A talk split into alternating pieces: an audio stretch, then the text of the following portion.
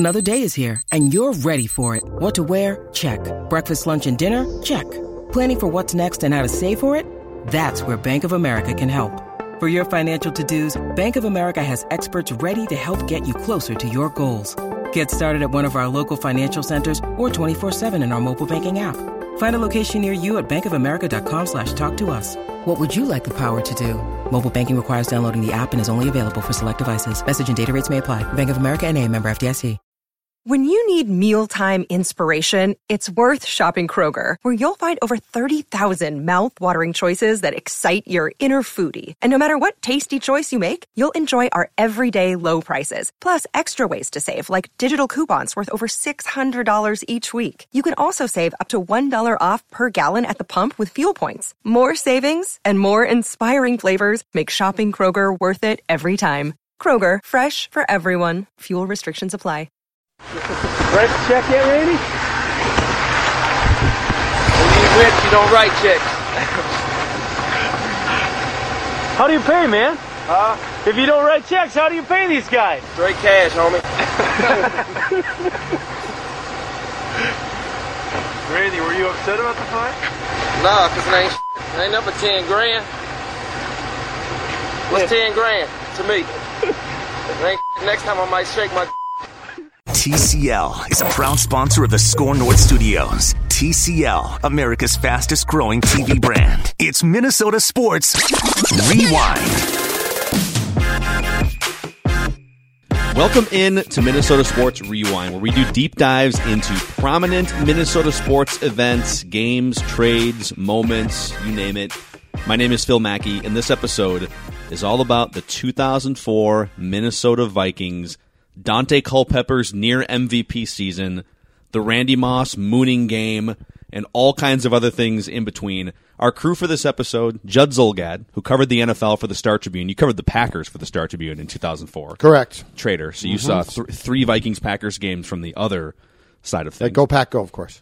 Uh, people thought that you were a Packer fan with Packer tattoos because of this. And Tom Pelissero, who covered the Vikings for K F A N dot com at the time for a couple years.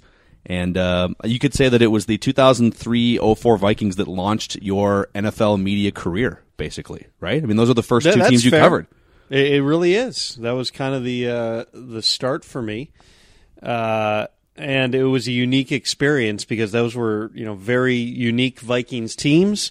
Uh, you had some star power. You also had a lot of things that were going on in the building, uh, and you know that was a time where I think that access was a little bit looser and freer, certainly in that building, than it is in most uh, you know N F L buildings now. And I want to set the scene for this first, just because there's a lot of there's a lot of context that needs to frame up the two thousand four Vikings. I'm going to go through sort of a, a short summary of events and then get to our key questions because there's a lot to dive into. But interrupt me and stop me as I go here because there's probably a lot of things to opine on here. But this was Mike Tice's third full season as Vikings coach. This was Dante Culpepper's fifth season as Vikings starting quarterback, and he was actually around two thousand four just figuring out how to be a pocket passer and throw for a bunch of yards and cut down. Because I think he led the Vikings or uh, led the N F L in interceptions two or three times leading into the two thousand four season. And uh, this was peak malcontent Randy Moss in two thousand four in what wound up being his final season as a Viking, at least in the first stint. And this is also peak cranky and cheap Red McCombs, who also was in his last season with the Vikings as the Vikings owner. And the summary of that season, I think it starts at least from thirty thousand feet. This was Dante Culpepper's best season as a quarterback, and it turned out to be his last good season and last full season uh, as an N F L starting quarterback. He finished second to Peyton Manning in the M V P voting, four thousand seven hundred seventeen yards passing, which led the N F L, thirty-nine touchdown passes and only eleven interceptions, and a one ten point nine passer rating, one of the greatest seasons in Vikings history. He also ran for four hundred six yards and two touchdowns. If we just stopped at Dante Culpepper, there's a whole episode to be done, and we'll cram a lot of it into this one. But two thousand four was also a continuation of what became a Mike Tice staple. Start hot and then fade. In two thousand three, the Vikings started six and oh and missed the playoffs, and in this season, they started five and one and wound up limping into the playoffs at eight and eight. They did beat the Packers in the playoffs at Lambeau Field, which is what triggered the infamous Randy Moss mooning incident, which we'll dive into. And that leads us to the other big theme from the two thousand four season, which is peak malcontent Randy Moss, who missed a few games with a hamstring injury, left the field with time still on the clock at the end of the Week seventeen game at Washington, and he was fined ten thousand dollars for pretending to moon the fans at Lambeau, to which he said later that week, quote, "When you're rich, you don't write checks, straight cash, homie. Ain't nothing but ten grand. What's ten grand to me? Ain't bleep. Next time I might shake my bleep." End now, quote. That's really the part that gets lost. I've always said, even though the straight cash homie line, and I was one of, I would estimate ten people who were there for that. So the scene, and you can kind of see it because I know that, you know, the videos are still on, on YouTube, but at the old Vikings facility, Winter Park, old, it, it was there till like two years ago, but the players would park in the parking lot directly behind. It was basically off a loading dock on the backside right by the practice fields. Uh, and at the time, the Vikings Media Center was in a converted racquetball court.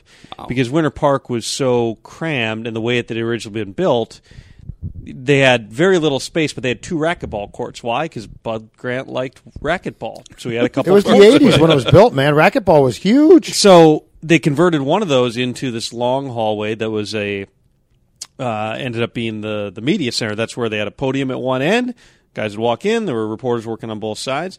But then after practice, uh, you had free reign just to stand in the loading dock as long as you wanted to. Not just like as guys come out the field, like you could wait them out.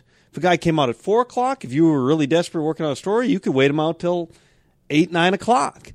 And so on that day, and it was cold out, Moss had his, I believe it was a truck, parked, you know, not actually parked, of course, it's Randy, so his car's just like in the middle, you know, double parking in everybody else in the lot. And he comes out, and there were a few cameras. I'm standing there. One of the camera guys, I wish I knew his name, but he's the one mainly asking the questions in the video, just like trying to keep him talking because only a couple people were really on that side of the vehicle. And so the the quote that gets replayed forever is the part about, you know, straight cash, homie, and then what's ten grand to me. And then the the follow-up was, uh, you know, how are you going to – you know, when have you sent the check? And then Randy says, rich people don't write checks. What are you going to do? Straight cash on me. Of course, him joking, but the best line of the entire thing was, what's ten grand to me? Next time I might shake my dick. Yep. That's, that's the best part. That's the best line in the entire thing. And then from there, slam the door. Randy was always, as much as, um, and you called this peak malcontent Randy Moss. I, I'm not sure that this, you know, compares even to two thousand ten. Now, there was a lot going on. This obviously came to a point where they realized that from a locker room perspective and everything else, they needed to move on from him uh, after that season. But, you know, Randy was also, when you got him, as much as the, you know, the image of him is that he was combative with the media, which he was, but he would say stuff. And when he wanted to be engaged, when he wanted to be illuminating, he really, really could be. You know, he was a big influence when he came back in twenty ten on Percy Harvin, who picked up some of the same things. Percy, if you got him talking, was really good, but there's sometimes where just he didn't want anything to do with you. Now, he would never say some of the things that Randy would say to get you away from him. Um, but Randy had lines, man. I mean, that was the year that they, you know, they brought back the Afros. That was his thing where, you know, for big games, all of a sudden you take the take the dreads out or the uh, whatever they the are, the braids out, out yeah. the cornrows. Um, you know, and, and they call it the Afros, and he'd, you know, do his post game. I mean, he was he was he was a guy who had he had so much energy around him that it obviously had an impact on people. It just that was the season where it kind of set certain examples where they felt like, this is not the energy that's going to allow us to have more success going forward. And th- this was also the last year of Tice's plan to make Moss happy, because that was the thing. I, I think this is post-Randy ratio. Y- yeah, right. But when Tice got the job, the Randy ratio was the big thing of, oh, he'll be happy now. And then Tice had this whole elaborate thing starting in, what, two thousand two or so, Tom, of he's going to get the ball X amount percentage of the time. And the Randy ratio was born, and so this was sort of like the last year of, okay, Mike really can't control him. And Red was Red was such a weird guy, too. because Red was so damn cheap. And I think Red came here thinking, I'll get stadium built. They'll build me the stadium. Purple Pride, Purple Pride. They'll build me the stadium. I'll get rich off the team, sell the team. But this was sort of, I think, because when, when I got on the beat for the Star Tribune in two thousand five, a lot of stuff was still sort of festering that was left over from the end of Red. And so I would say that the best term might be two thousand four was sort of the sort of the height of the um, um, discontentment of the whole thing. Like, the thing had gotten sideways with Tice. Randy was going to be, you know, Randy. That that's the year that we could certainly get into it, that Tice sort of lost Burke, and Burke was his guy. And so everything seemed to go sideways, which, of course, is why in a year like that, you then come back and win a playoff game. Because, of course, you do right. when it seems like everything's off the rails. I also feel like with fans, and, and I don't know if this applied to Randy Moss, but I can just, speaking from sort of an outsider fan perspective, there was still this very cynical, uneasy feeling off of the ninety-eight championship game, the two thousand forty-one donut game, and the team went into a lull for two thousand one, two thousand two. Offense became... not the best in the N F L again, but the offense rejuvenated itself in two thousand three oh four. You thought you found your franchise quarterback for the first time, because I mean, the Vikings hadn't had a franchise quarterback since Tommy Kramer in the nineteen eighties. And they had just sort of been piecemealing. And God bless Tommy, but that was very borderline. Right. I mean, he was the starting quarterback for almost a decade, but he wasn't on the level of a Terry Bradshaw or Roger Staubach, the guys of that era, Dan Marino. Um, and so I think... I think you started to feel like, wow, they've got this thing back on the tracks, and okay, Randy Moss is in his prime, and they found their franchise quarterback in Dante Culpepper, and and then the wheels come off, and they they want, and, and you thought maybe with that win at Lambeau Field in the playoffs, like maybe this, maybe Tice is the guy, maybe Dante is the guy, and all well, right, Dante Randy, got hurt. And that's, but Dante was also, now we're getting into oh five, but let's start there with key question number one. Let's start with Dante. Two part key question, I guess. Is that the most, two thousand four, is that the most underrated season you guys can think of off the top of your heads in the last, in the, I would say in the Peyton Manning era, of course, so nineteen ninety-eight, the last twenty-two years, is Dante Culpepper two thousand four the most underrated quarterback season of that period? Underrated is subjective. I think it is one of the... and I don't even know if it's an outlier season, which is what I'm in, impl- you know, kind of inclined to call it, because two thousand, his first year starting, second year in the league, he was really good then too. I think he threw thirty-plus touchdown passes. He turned the ball over more, still ran a lot. Mm-hmm. What really, you know, helped Dante take off, and this is, you know, kind of a undersold part of what happens with Culpepper going into oh five, and where, and to Tice and to the organization, and you mentioned Red McCombs, is Scott Linehan, when he came in in two thousand two, immediately turned that offense. oh two, Michael Bennett had his by far best rushing season. They were always one of the top teams rushing, and they were doing it out of a lot of three-wide sets, which people weren't, you know, doing a ton of in the N F L. I mean, he ran a different type of offense. People were trying to figure out how to adjust to it. So, you know, how does that impact Dante? Well, it helps that he had players around him like he did. Now, Michael Bennett was a bit player by oh four. His role had shrunk substantially, but you were you rotate in Mo Williams in there, Mueldy Moore was in there, Ontario Smith. You had a good group of receivers between Moss and Burleson and Kelly Campbell. Again, they got a lot of those guys on the field. They had a lot of speed. Um, but they also, it was a lot of quick passing. A lot of, you know, Dante, his his completion percentage was way up in oh four. A lot of those because it was, you know, people weren't running bubble screens. They were doing that in oh four. I mean, they were, it was the quick hitting behind the line of scrimmage, the quick hitting passes, and then they would take some of those deep shots. That offense really played to uh, Dante's strengths because it was forcing him to get the ball out, to make decisions quickly. He wasn't turning the ball over. He was being more efficient. And then obviously he was very talented in terms of Uh, as a runner. You know, would that, here's one of the great questions is, yes, the injury happens in oh five, but also Scott Linehan leaves after oh four to become the Dolphins offensive coordinator. That's a lateral move. Why did he go? Because Red McCombs notoriously had one of the smallest and lowest paid staffs in the league. if I recall correctly, they were only offering Linehan a one-year deal to return as offensive coordinator because, of course, Tice was, you know, in a year where he was going to have to win to be able to move forward. He didn't want to. Brad didn't want to pay anybody to be, uh, you know, to not be coaching. So Linehan gets a three-year deal from the Dolphins, and what are you going to do? Yeah. He, he he takes it, and he goes down there with Saban. And then the year after that, it works out for Scott. He goes to the Rams, gets paid a lot of money. Obviously, he didn't have a ton of success there, but but Linehan leaving and that ripple effect on the offense, on the quarterback, that was a that was a big deal, and it all comes down to the owner wasn't willing to pay a really good offensive coordinator who had one of the top offenses in the league and had his quarterback playing at a high level to stick around and not make a lateral move. And they, they were so cheap, too, that keep in mind, so Scott leaves in two thousand five, and I mean, this is cheap in college football, let alone pro football. Poor Steve Loney is promoted to the O C job. Offensive line coach. While still co- – and yes – so he's the O-line coach. He gets the O C job, which, oh, man, you got the O C job.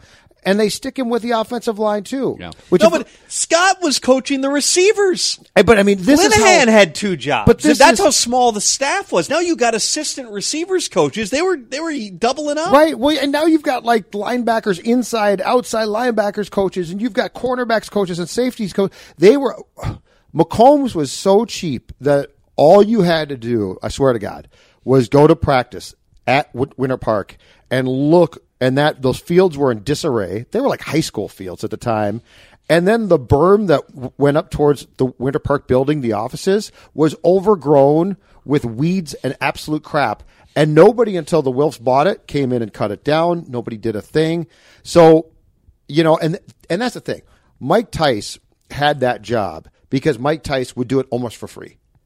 And I remember, I remember uh, in two thousand five, they had w- one of the final uh, practices in training camp, but once it had gone back to Eden Prairie, they had sponsors there. And I remember being at this practice, and Mike Tice comes down the stairs from his office, and he has a cooler full of beers because there's going to be a bunch of sponsors there. The head coach of a team. Yeah. And he's hauling the cooler like a, like a football dad would. Across the field. By the way, he probably wasn't complaining about that. No, right? He wasn't. But I mean, this is, but, but this is, but any success that they had now in retrospect to me becomes all the more remarkable because of the fact that they were basically being run by Red McCombs like a ma and pa operation. Yeah. Tice, after the oh four draft, did the same thing, carried a cooler of beer to the media room, and we drank beers with the head coach of the team immediately after the draft. I mean, that's what I mean by, like, it was it was a different time, you know, in that building. But you did. You had that collection of, you know, really interesting personalities and stars between Dante, uh, between Moss, and there's, you know, plenty more to unpack with, with Randy in that season. Um, you know, Nate Burleson's a T V star now. That was a thousand-yard season in two thousand four. He was damn good. That launched him into a Again, contract get, with Seattle eventually. They, they chucked it around, man. Like, they, they had some offense, and they ran the ball, you know, not at that same level that they had the year that I think Bennett was, I want to say he was number one in the league, or the offense, the rushing offense was number one in the league, but they were still, they were effective. They could do multiple things well, um, but they they spread people out. They had all this speed on the perimeter, and Um, you know, they had a good enough offensive line. I mean, they had they had a lot of things going for them. It just it didn't entirely sync up uh, in terms of wins. Uh, but you saw it in the playoff game against the Packers that when they needed to make some plays, they had the dudes to make some plays. At the time of Dante throwing for four thousand seven hundred yards, uh, now we now it, it happens every year. I mean, now it's like five thousand has become much less of an eye-popping number, but the only other quarterbacks to have thrown for that many yards or more yards in the season, Dan Marino in nineteen eighty-six, uh, Dan Fouts in nineteen eighty-one, Kurt Warner, two thousand one, and uh, Dan Marino, nineteen eighty-four. So only a small handful of quarterbacks had ever reached four thousand seven hundred yards passing, which is sort of part two to the Dante question. He was pretty bad before the injury in two thousand five, without Scott Linehan as the puppeteer, and without and without Moss, yeah, you lose your coordinator and you lose your best player. Yeah. So there were other circumstances in play when it comes to Dante's downfall as a starting quarterback. He had, I believe, six touchdowns to twelve interceptions at the time of the injury in Carolina, but if he hadn't gotten hurt. And he's, he's and he's obviously he's, he he would have had one of the worst years of his career's uh, career regardless. If he hadn't gotten hurt, mm-hmm. he was still in his prime. How does his career play out? Do you think? Do you think his career was entirely buoyed and lifted by Randy Moss and Scott Linehan, or if he had stayed healthy and had stayed somewhat mobile, would he have had another five, six, seven years in him at somewhat of a high level as one of the top seven or eight quarterbacks in the N F L, which is what he was before two thousand five. So I will begin this by saying if you trust Brad Childress's football acumen and think that Brad was a smart football guy, and I know there are people that don't like Brad, but yeah, mm-hmm. Brad knew personnel. I'll start this by saying Brad Childress, when he took the job here after he left Philadelphia, very much was excited and thought, I get Dante Culpepper. And that was coming off the injury. But nonetheless, the whole thing with Culpepper basically, he sort of, I think for Dante, I think for lack of a better term, sort of flaked out. Like he got hurt. Well, I don't he think he knew what to do. In Florida, well, he at a strip mall. mall, at a strip mall.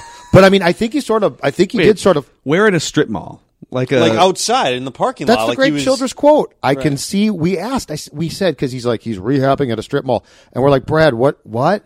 And Brad said, yeah, I can see a Chinese restaurant. I can see, and he, I think he was right. I think it was like basically like a one-hour photo, a Chinese restaurant, and then some twenty-four hour a, a guy with a gym, basically. Fitness. Yeah, but the point is, if you trust Brad on personnel, and to Tom's point, I think he was pretty good.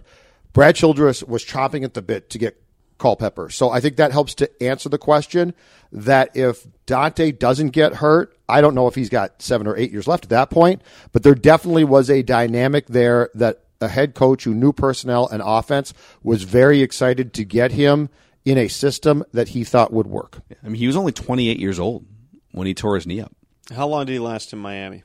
So he spent he spent the next year in Miami, made four starts, and then Oakland in two thousand seven, he made six starts, and then two years in Detroit, oh eight and oh nine, ten total starts across those two. So he never made more than six starts in the season after the knee injury. Because, I mean, I'm trying to think of even like a, a comparable to it to somebody who played at that high of a level and then was done that quickly. I mean, it, there's plenty of other positions. I mean, that happens all the time to running backs, for instance. It doesn't happen often to quarterbacks because you just you don't you're not devalued Uh, that quickly, but. and, it, and it, like so, his mobility gets taken away, and like that's that was a huge part of his game. But we've seen quarterbacks that used to be mobile, and now they're not mobile, also, and they're again, statues. In that Linehan scheme, it's quick passing, it's behind line of scrimmage, it's short and that, passes. And that year, though, oh four, because I I remember covering the Packers and seeing him play twice in oh three, and then three times in oh four, and I was immediately struck by saying this guy looks completely different. Like he looks comfortable, he's making big time plays. But I really think if we're going to go into the path of what happened to Culpepper, I really think you have to go down the path of mentally. His knee, I mean, guys, I, I was there in, in Carolina, the game in oh five. He didn't just sort of get hurt. It was a bad injury. His knee blew up. Mm-hmm. Like it was. The whole thing. The Teddy thing is, is really sad because he dropped back and it was sort of a mysterious thing. This was not mysterious, but he got hit by, was it Mike Minter was one guy who came in. And Chris, somebody, I think, was the other defensive back. But the point being, you could see it. His knee blew up. Like that, this was no, oh, it's an A C L tear and he'll be back fine. This was, and I remember post-game in the locker room, he was crying. And I think it mentally screwed him up. Mm-hmm. I really, and he was never the same. And, of course, that's the, you reference him going to the Dolphins in oh six, Phil, and that's the whole thing where they had the choice between Breeze and Culpepper, and they're like, oh, we'll take Dante. They re- rejected Breeze on yeah. his... His, his neck, right? But anyway, I shoulder, yeah, or yeah. But I think the path that we're going down with Dante is he was never mentally the same because the injury was for a guy who up until then had that mobility was so traumatic. Yeah. He also played a lot on confidence. I mean, you remember like his celebrations, the rolling thing, get your and, roll on. But yeah. He would be like the way that he kind of interacted with people. He was very much. I'm not going to say he was a front runner, but he was definitely a guy who fed off the energy. And when he was playing loose and free, he was a lot better. Um, and then, yeah, I mean, you, you take that away. And again, you take away his coach, you take away his best weapon. That's going to have an impact on anyone. Then you throw in a you know career altering type of injury and new scenery. It's a lot to it's a lot to deal with. All right, next key question here So stick with me on this one. If if Randy Moss was able through his whole career to stay focused on just being a great football player, not caught up in ego-related things, or uh, if if he had focused even in the second part of his career more on staying in the physical shape maybe that he needed to, would we regard him as the greatest wide receiver of all time? And let me let me spin off that I mean, for a second. He's top, he's top three, fifteen, ten all time anyway. Well, I think I would say he's top. I think he's one of the three greatest receivers. I mean, we can look at he's he's not I mean, top three yardage era. wise. Modern era. Jerry like, Rice. To me, it's Jerry Rice. Some combination of Rice, Terrell Owens, Randy Moss. Antonio well, Brown was on that trajectory. Moss we'll see is, what happens. I think the Moss, to me, conversation is, I don't think in my lifetime a single receiver has come close to changing the game as much as he did in ninety-eight. No, completely. So, like, we could get into where where does he fall among, you know, T O and Jerry Rice, but I think if the question is, I mean, the Green Bay Packers used their first three picks in ninety-nine on six-foot or taller defensive backs based on one guy. And and I do believe that the National Football League looked at Moss after that year and said, how do we harness this? But here, but here's the crazy thing. So as amazing as he was his first seven years in the N F L, all with the Vikings, or eight, seven or eight years, whatever it was, the first stint, he basically wasted, he went to Oakland for two years and got stuck with nobody at quarterback, it's Marcus Tuiasosopo, whatever. Um, so he so he has the injury season with the Vikings in oh four in which he missed three games and was mostly a decoy for well, two games. An, right. Here's the other story with that. So the I believe it was the Tennessee game when he first hurts the hamstring. And it's very apparent he can't play. The Vikings know that. By Friday, they know. There's no way. I, I can't think of a, a comparable situation anywhere in the league where that guy would be active on game day. But sure enough, Moss has started one hundred plus games in a row. He doesn't want to not start a game. He goes out there, plays two snaps in which he barely leaves the line of scrimmage, like in his stance, and then like takes a couple steps, and then that was it. It would never happen. Yeah. But that was because Tice, this streak was so important to Moss. Tice wanted him to be out there, so he capitulated to a guy who he knew if he stopped his streak, it was going to blow up. Now, you know, a couple weeks later, Moss actually misses a game, then misses two games, misses three games, and you know it didn't matter at that point. But you don't see that those ros- the roster spots, which what was it, forty-five probably at that time that you could have up yep. on game day. Yep, those are too valuable to have somebody who you know can't play, yet they put him out there yep. for a couple of snaps. That was that was one of the signs of again, Moss is running this team. Not Tice, not Red McCombs, and that was the dynamic that became problematic. And he still had, so he basically only played in ten or eleven games that year, even even though he's credited with thirteen. Uh, and he still had thirteen touchdowns, still had almost eight hundred yards receiving. He goes to Oakland the next two years, catches only sixty passes, does get to one thousand yards in two thousand five. oh six was a complete lost season for him, five hundred yards. Then he goes to New England for his age thirty to thirty-two seasons.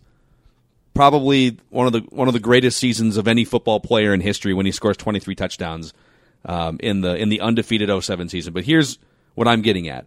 His career was basically over at the age of thirty-two. Yeah, he played for the Vikings for a minute. Uh, then he went to the Titans and, and bounced around forty-niners. His career was basically over at thirty-two. Jerry Rice played ten more years beyond that. Well, that's where Rice, the, the longevity and how long, you know, you know, do we need Jerry Rice going to Seattle or Denver or no, whatever? I mean, thank you. Could have lived without that. But even in his Raiders days, Rice was still a pretty good no, player. Yeah, right. Absolutely. So, you know, that's it's always tough when you have guys who played a very short period of time at a really high level versus guys who played a long time at maybe a slightly lower level. We were talking about this at the Hall of Fame voting uh, a few weeks ago in Miami, where it was, you know, Tony Boselli was up for debate. And it's like, Tony Boselli only played seven seasons, and then his career was over. Maybe it was six. But it's like, but it, during those days, he was you know, one yeah. of the best. How do you compare him to somebody who might have played, you know, Steve Hutchinson, who was at the top of his game for eight, nine, ten but years? But if, if you're, so I've always said this to Judd too, and it applies to baseball. Johan Santana for seven or eight years was the best starting pitcher in the entire league. And that matters more to me than if you played for tw- if you're Jamie Moyer and you played for twenty-four the, years. The judgment to me has always been, and I don't have a Hall of Fame vote, but what the argument that's always made the most sense to me is, was that player the best at his position for a period of time, yeah. and how long was it? If you were the best at your position for three, four, five years in a you know league with seventeen hundred players, you're probably a Hall of Famer. Was Randy Moss better at his position for a stretch than Jerry Rice was in his era at the same position? I mean, that's tough to say. I, you because, could make the case for Moss. But Randy Moss... I mean, I, I don't I don't remember Jerry Rice circa nineteen ninety-one well enough to, to make that judgment. I mean, he was he was really good, and he had the benefit of being on really good teams. Moss, outside of the sixteen and oh Patriots team lost to the Giants in the Super Bowl, how many great teams was he yep. really a part of? Moss also completely changed the game. I mean, he was uh, he was a, a, a star that burned bright and, yes, burned out quicker than Rice. But, I mean, there's only, guys, just as far as athletes go, there's only a few athletes in our lifetime who will do what Randy Moss did. And ninety-eight, ninety-nine, those years, they changed the league fundamentally. I mean, I, I just don't know, you know, Jordan in basketball. Now, basketball's a different sport, so you could continue to play, and in Jordan's case, you could continue to play too long, and it gets really pathetic and sad.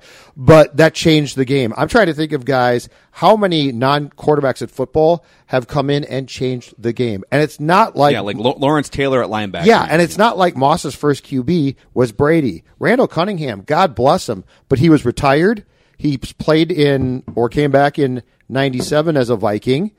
You know, played okay, but he was certainly not great. And then from Brad Johnson to Cunningham, it basically was like, throw that guy the ball, and oh, by the way, he'll catch it every time. And so, to me, it's not like, well, let's compare Moss to this guy or that guy. And yes, the Moss that we saw by two thousand ten was a guy who had slowed down. He was a guy who, he was a guy who his physical attributes in his prime were so unbelievably great. You weren't really shocked when you said, they're gone now. Because you never looked at Moss like, oh, man, he'll be around for a long time and he's going to reinvent him himself. But, I mean, in two thousand ten, I always go back to the game in Green Bay. And Favre threw him a ball, I think it was in, in the back of the end zone, and he alligator and he alligator armed that S O B. Mm-hmm. And you said, that's pathetic and really sad. But for what I got to see you do ten years ago or, or twelve years back, or it was so great, I almost don't care. And I can't say that of a lot of guys. I mean, and Randy Moss could be a complete injury. A jerk, an utter jerk. And again, he was so damn good at one point, I didn't care that much. What was the smoking gun reason for why they traded him?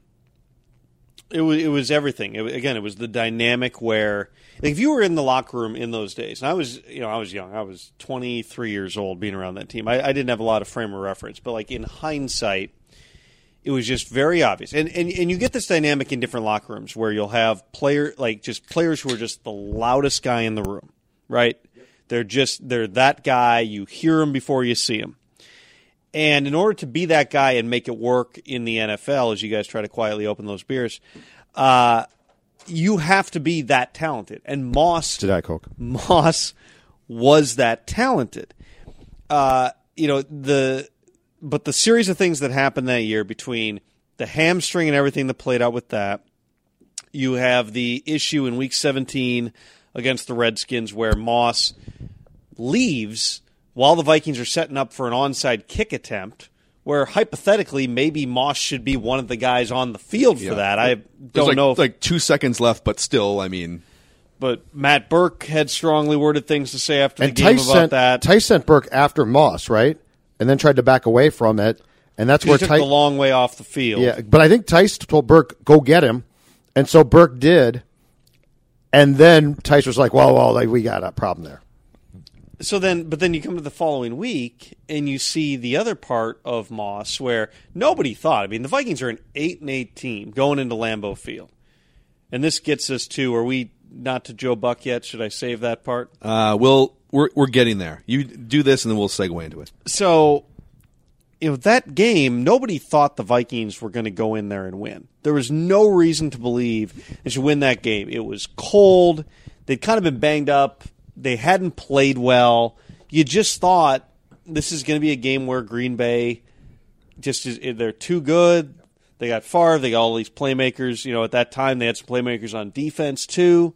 Like, there's you don't have the horses, but like as you watch that game unfold, you you know you you saw the good parts of the Vikings. You saw what had made them dangerous uh, through the course of that season. Moss was a big part of it, and that gets us to the touchdown and the uh, the incident that is, you know, oddly enough, of all the things Randy Moss accomplished in his career, uh, all the touchdowns he scored in that that season with the Patriots where they go undefeated.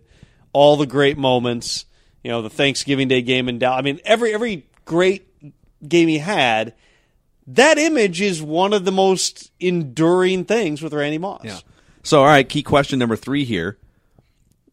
Is it time to stop hating Joe Buck after sixteen years? Anderson. Oh, Moss. Randy Moss is in for a touchdown. Oh, Al Harris playing off. Bit up on the route, and Randy Moss, without even really being able to run, as he shoots the moon to the fans here in Green Bay. That is a disgusting act by Randy Moss, and it's unfortunate that we had that on our air live. That is disgusting by Randy Moss. All right, Minnesota Vikings fans, are you are you over it yet? I'll say this, Judd, you were in the same press box as me. Yep. Lambeau Field. This yep. is January oh five. I, I'm watching it. This occurs in the, it would be the south end zone of Lambeau Field, which is to the right in the press box, which at the time was the open end of the stadium. Now they've built it up. There's a big scoreboard and there's a ton more seats. But at the time it was the open end of the stadium. You got more wind over there. It's like you're kind of, you're looking into it. It was getting dark because it was a later start. And Moss scores and runs toward the goalpost. From my vantage point, and Joe Buck, based on where the broadcast booths are, is not far off. He's down the hall. So he's looking at it from a similar standpoint. When Moss gets in the end zone and you see him drop the ball and simultaneously do the motion with his, you know, his pants, we often call this, people call this the mooning incident. Let it be clear, he didn't moon anyone. He pretended to moon someone.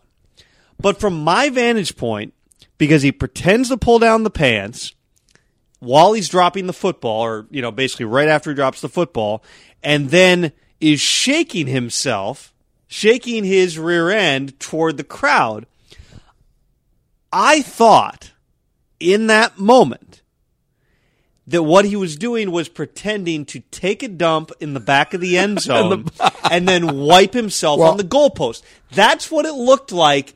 In the moment. Yeah. I've never gotten to ask Joe Buck about this. I've always wanted to. Whether he thought or at least was concerned that that's what they had just aired on T V. Because that I get the, that's disgusting. If you pretend to poop the football in a game, that's that's generally considered to be over the line. When you find out the actual backstory, the history of Packers fans mooning the visiting team's buses, you get in more what was happening. But in the moment I was like, did he just pretend to get dumped in the end zone? I thought the same thing, and it looked like he was specifically using the goalpost pad to clean himself up. That's what I'm saying. It looked and, like but, he was but, wiping himself but, on the goalpost. But to this day, I'm not sure you're wrong about that. To this no, day, I I'm, think he's dancing and, and shaking the booty. I has, think has he ever he, has he ever done a follow up interview about this? Has Randy Moss ever spoken? I've publicly? never seen one. I've never. I mean, seen... I've talked with Randy since then. I, I don't think I specifically asked him that, but. I mean, the explanation he went with was it was the mimicking the mooning of uh, the fans. And when you see it from the other camera angles, I think that's what it was. I just well, I know what I saw in that moment looked like something different. And the co- and the interesting thing about the entire Buck call is I think Joe Buck is also taken aback a little bit because that's back in. And by the way, nice three-man booth back then. Uh, Collinsworth, Buck, and Aikman. That's right. Collinsworth and was the third guy in the booth. Collinsworth says... Randy Moss shoots the moon, and then I think Joe Buck, who, who would have been to our left in the press box, but as Tom said, not far down, I think he saw what Randy did and heard Collinsworth say that and didn't find it to be as funny as Collinsworth did, because his Collinsworth to me was amused by it. And so I think he was almost apologetic for, we just showed that and my partner who's twelve years old thinks it's funny and got caught up in the moment. And I mean, I've always thought that that was one of the most ridiculous things of all time, overreaction wise, from, from the Joe Buck haters. And I, but I remember, so I, I was doing the sports media column for the Star Tribune back then. So I was in Green Bay. I, st- I stuck around for the wrap-up stuff from the Packers that season before I drove back here. And so that week I was doing a bunch of stuff for the television coverage of the Eagles-Vikings playoff game, which was the next game. And I remember talking to the Fox people and the Vikings people. And no kidding, Red McCombs seriously moved to have Uh, Joe Buck taken off the telecast in I Philadelphia. Remember this. I remember this. And I remember yeah. talking to Joe, and he's just like, what? And he's like, it's just not that big a deal. And, you know, if people are offended by what I, you know, I mean, because in Joe's mind, and he's not wrong, he was right. But Red McCombs and the Vikings, of all the stuff that they allowed to fall through the cracks, and God knows they allowed a lot of things to fall uh, through the cracks, pun intended. pun intended. This was one thing where they were actually going to work their ass off, pun intended again, to get a guy banned from the game. It's amazing. By the way, I, I didn't. Broadcaster. I had forgot that Chris Collinsworth was the third guy in that booth, that which is booth. another uh, impromptu key question. Is Chris Collinsworth, Troy Aikman, and Joe Buck low key the most underrated football broadcast booth ever? Think about that for a second. There were more three-man booths back in the day. I'd well, you had Moose, whole... Goose, and uh, no, that's not well, gonna, that's not going to count. Well, well, Goose was always on the field, though. Yeah, and, Go- and Goose was just there to uh, be a comedian. I, the best three-man booth that I heard, just because it was because Cosell was just so great and hilarious, was Dandy Don, Cosell, and Frank Gifford back in the day. But as far as like... What about uh, Tirico, Kornheiser, and... Oh, and then Dennis Miller. But, Dennis Miller. But actually, to your point about low-key... Tirico is one of the greatest of all time. I mean, great, best two-man booths in the past twenty mm-hmm. years, Tirico with Gruden. If you know, is I agree. My right only, there. My only regret about that booth is I so wish that Gruden never had a desire to get back into coaching, because I always want him to rip more people. You would see it. The best part about Gruden in the booth was the final like six minutes of bad games where he'd start getting mad about what he was seeing. Just great. This is ridiculous. Are you kidding me? And just start like you just feel it, or like or during the long replay reviews, like I don't know what's taking so long, Mike. Can't believe it. Yeah. I think to what Judd just said. I think we're gonna get you know who knows how long this ten year contract, and, and if hopefully for John he plays the whole thing out. But I think after he's made that money, and whether he whether he works six years of it or all ten years, I think he'll go back to the broadcast booth. He's still young enough, and he'd he'll want to be with, he'd want to be with with Tirico. But then we'll get more gloves off Jon Gruden Actually, you after know, this contract's over. That would work out very well, though. The eventual N B C team could be th- those two again, because Col- be. Collinsworth. They were really they were really close. Now? Their families were close. That'd they got along really well. There were some changes there, obviously.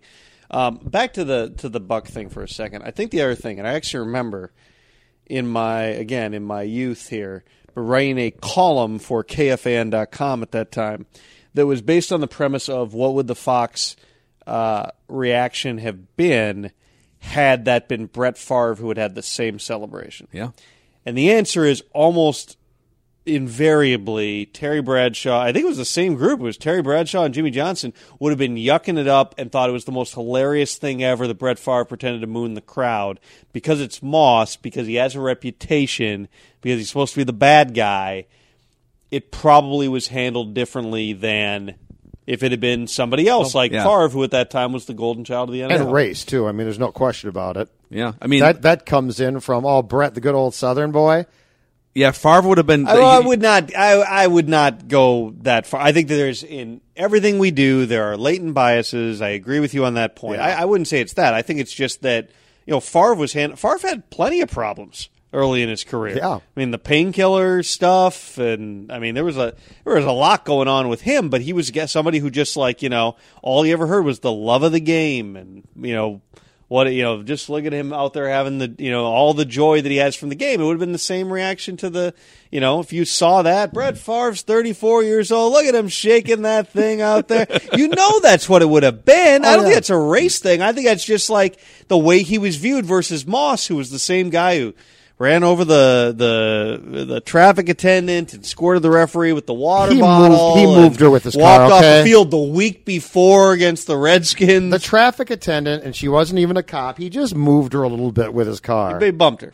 And then, and then, of course, what, they got weed in, in his car, and he had the great quote, I think the N F L knows what Randy Moss does with. But Randy Moss, I'll, I, I'll give him credit for this, above and beyond being uh, just a freak athlete. Randy Moss also is one of the smartest players I covered. I mean, Randy Moss's intelligence level of football was super high. It was off the charts. Really, yes. And so I think that's something. I think people thought, oh, my God, he's just so good. He goes out there, and Randy Moss studied. Randy Moss had a lot. I mean, he put a lot of work in, I thought, behind the scenes to that success as well. Yeah. Uh, last key question for you guys here. In regards to the two thousand four Vikings, and it's more of a, a zoom-out question about Mike Tice. So Mike Tice... I could spent, talk about Tice forever, by the way. Well, this this will give you a good runway here. So Tice had four full years as the Vikings head coach. In his final three years, with all the things you guys have already detailed, uh, of uh, an owner who is skimping on facilities, on staff, on maintaining a number, a head count on the coaching staff, who knows... to what other areas that level of cheapness trickled down to. Despite all those things, Mike Tice went twenty-six and twenty-two in his last three years, nine and seven, eight and eight, nine and seven.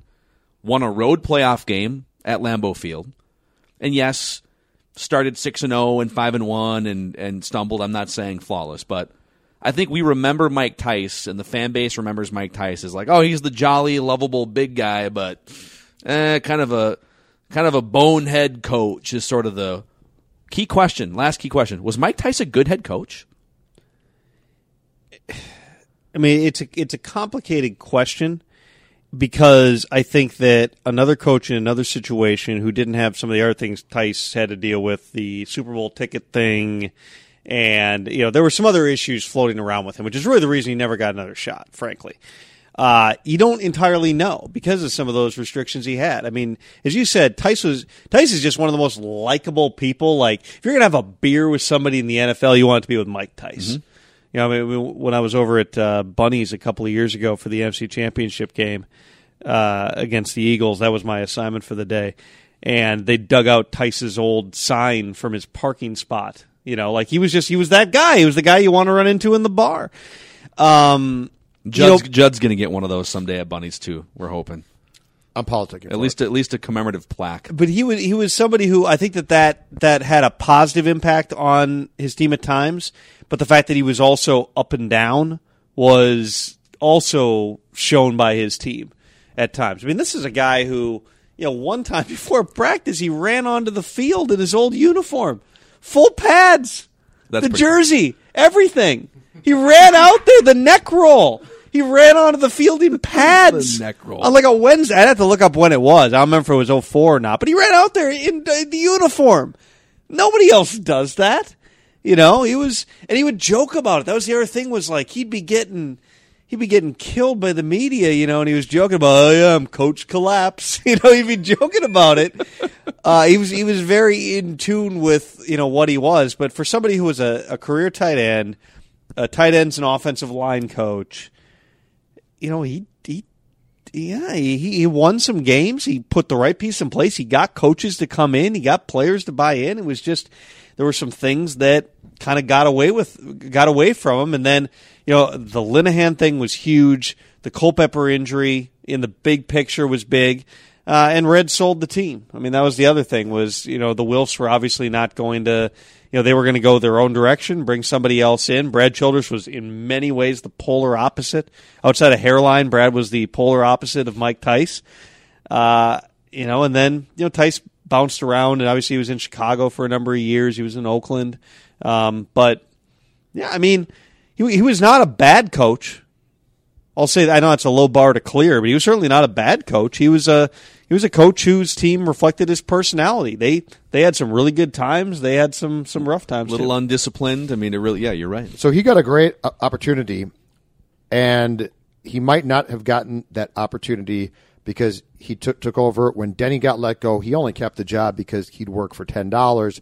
Uh, that being said, if Mike Tice's career path and career goal was to be a coach, that was the worst job he could have gotten because he was a good O-line coach. And if he had ascended, if he had ascended ordinarily as a coach, I think he eventually gets an opportunity does he, with more stability. It's I think, hard with offensive line coaches. I think he does because I think he would have learned more and been a little bit more grounded. I'm not positive, but my point is the Vikings job in itself probably cost him any opportunity again because it was such a mess. And it wasn't just all him. It was Red. It was the whole thing. Um, but, yeah, he wasn't a bad coach. You can't answer the question, Phil, in my opinion, of was he a good coach or not, though, because it was so dysfunctional. And there were so many things that were weird and not And there were some things that a different personality would have yeah. approached differently. But but Tom's right. I mean, they hired Childress based on the fact that they they wanted the opposite of Tice. And, in fact, it's funny because one of the guys who showed interest in Tice after he got fired here was Ted Thompson in Green Bay eventually. As a head coach? As a head coach because Mike Sherman had been like Childress. And that's football. You're always looking for the polar opposite of your last guy. True. Now, Mike didn't get the job there, and I didn't. Th- I don't think he truly had a chance. Um, but the story that I've been told, too, was so the Wilfs get the team in two thousand five, and they keep Mike, which was actually pretty smart because I think the Wilfs' goal was to spend two thousand five just observing things. Like, they knew they're not dumb. They knew what they didn't know, which was a lot at that time. Uh, but supposedly the reason why Mike got fired so abruptly because they played that last game against the Bears in two thousand five. They won. And they won. But, so, but, and so post-game, we're in the locker room, and if I'm not mistaken, Lester Bagley comes through handing out a press release saying Mike Tice has been relieved of his duties. Yeah. And this also went, but by the way, to Nate Tice, Mike's kid who was a ball boy, who was unaware his father had been fired. That was uh, that, that was one of the first. I was in that locker room as yeah. an intern. That was one of the one of the first locker rooms I was ever in was the Mike Tice getting fired press heck, release circulating that's a good experience. um, and that so, doesn't happen anymore. Another thing that doesn't happen anymore. Nobody hands out a press release that someone's been fired. But yeah. supposedly the reason why it was so abrupt and and seemed Bush League was because the Vikings had been on the road shortly before that, and they were having their I think it was Saturday night, but it was the day before game meeting, and one of the Wilfs, I want to say it was Lenny, came in late, and Tice dressed him down in front of everybody. You don't show up late to my meeting. You don't do this. You don't do that. And the Wilfs were like, oh, oh, we'll show you. And so they fired him in this completely abrupt. And the one thing about that post-game locker room was I remember we were talking to players, you know, do you expect Mike to be back? And because we all thought, oh, he's got, you know, a few more days at least, right? And so they all leave, and I remember going out to the players' parking lot, and I got Brian McKinnie. And Brian Again, McKinney's because mom. You could just walk around and do whatever you wanted to well, do. And so I said to Brian, I said, Mike just got fired. Can I get a comment? And Brian takes the press release from him, and he reads it, and he goes, damn, they lied to us. And his mom looked at me and goes, he's not talking to anybody. And then a cop accosted me and kicked me out. But, like, that's how wild, wild west this whole thing was. It was like being in, like, a weird football H B O movie. Yeah. So, man. So the Vikings uh, the Vikings are on a run of, well, you know, Denny Green got a job with the Cardinals, but Mike Tice never got another job as a head coach. Brad Childress never another, never got another job as a head coach. Yeah. Leslie Frazier never got another job as Still a head coach. Still might. I'm surprised Les didn't get a sniff this year. Yeah, and then uh, really? We'll see what happens with I Mike thought he Zimmer. Would, at minimum, get an interview. Oh, I mean, he was one of the – he's probably the one best the person I've ever humans. Covered in yes. sports. Yeah. Which is saying a ton for football. Yeah. Like, to have a football guy qualify in, in that statement says a ton. But, yeah, they've had a run of – well, you think about Childress got the job, and Brad, as Tom said it, and I think he's a thousand percent right, was a good personnel guy. But, man, the people skills were just lacking. It's hard to be all of those things to a room of fifty-three and peripheral scouts and coaches. And I mean, think unless it's personal, the, interpersonal relationships with Brad was really where it. Yeah, played, and then relationship with ownership. Unless when he, when he cut Randy Moss and didn't tell them, yeah, and that was more or less the end for him. And Les got thrown into, again, a situation that was just really tough. Les went to the playoffs with Christian Ponder as quarterback. Yeah. Yep. And Les was also the guy who, what was it, twenty eleven in uh, Christmas Eve in Washington, celebrated a victory that cost him a, a drag. Peterson tore his, and it, yeah. uh, tore his A C L. And Peterson's knee was somewhere on the field, and Les like, hallelujah, yep. What a great day. We're, We're not going to get my Christmas. No, he was a, he no. still is. Well, relentlessly positive individual you're ever going to meet. Not going to get Andrew Luck, but good win at Washington that season. Uh, boys, thanks for doing this. The two thousand four Vikings.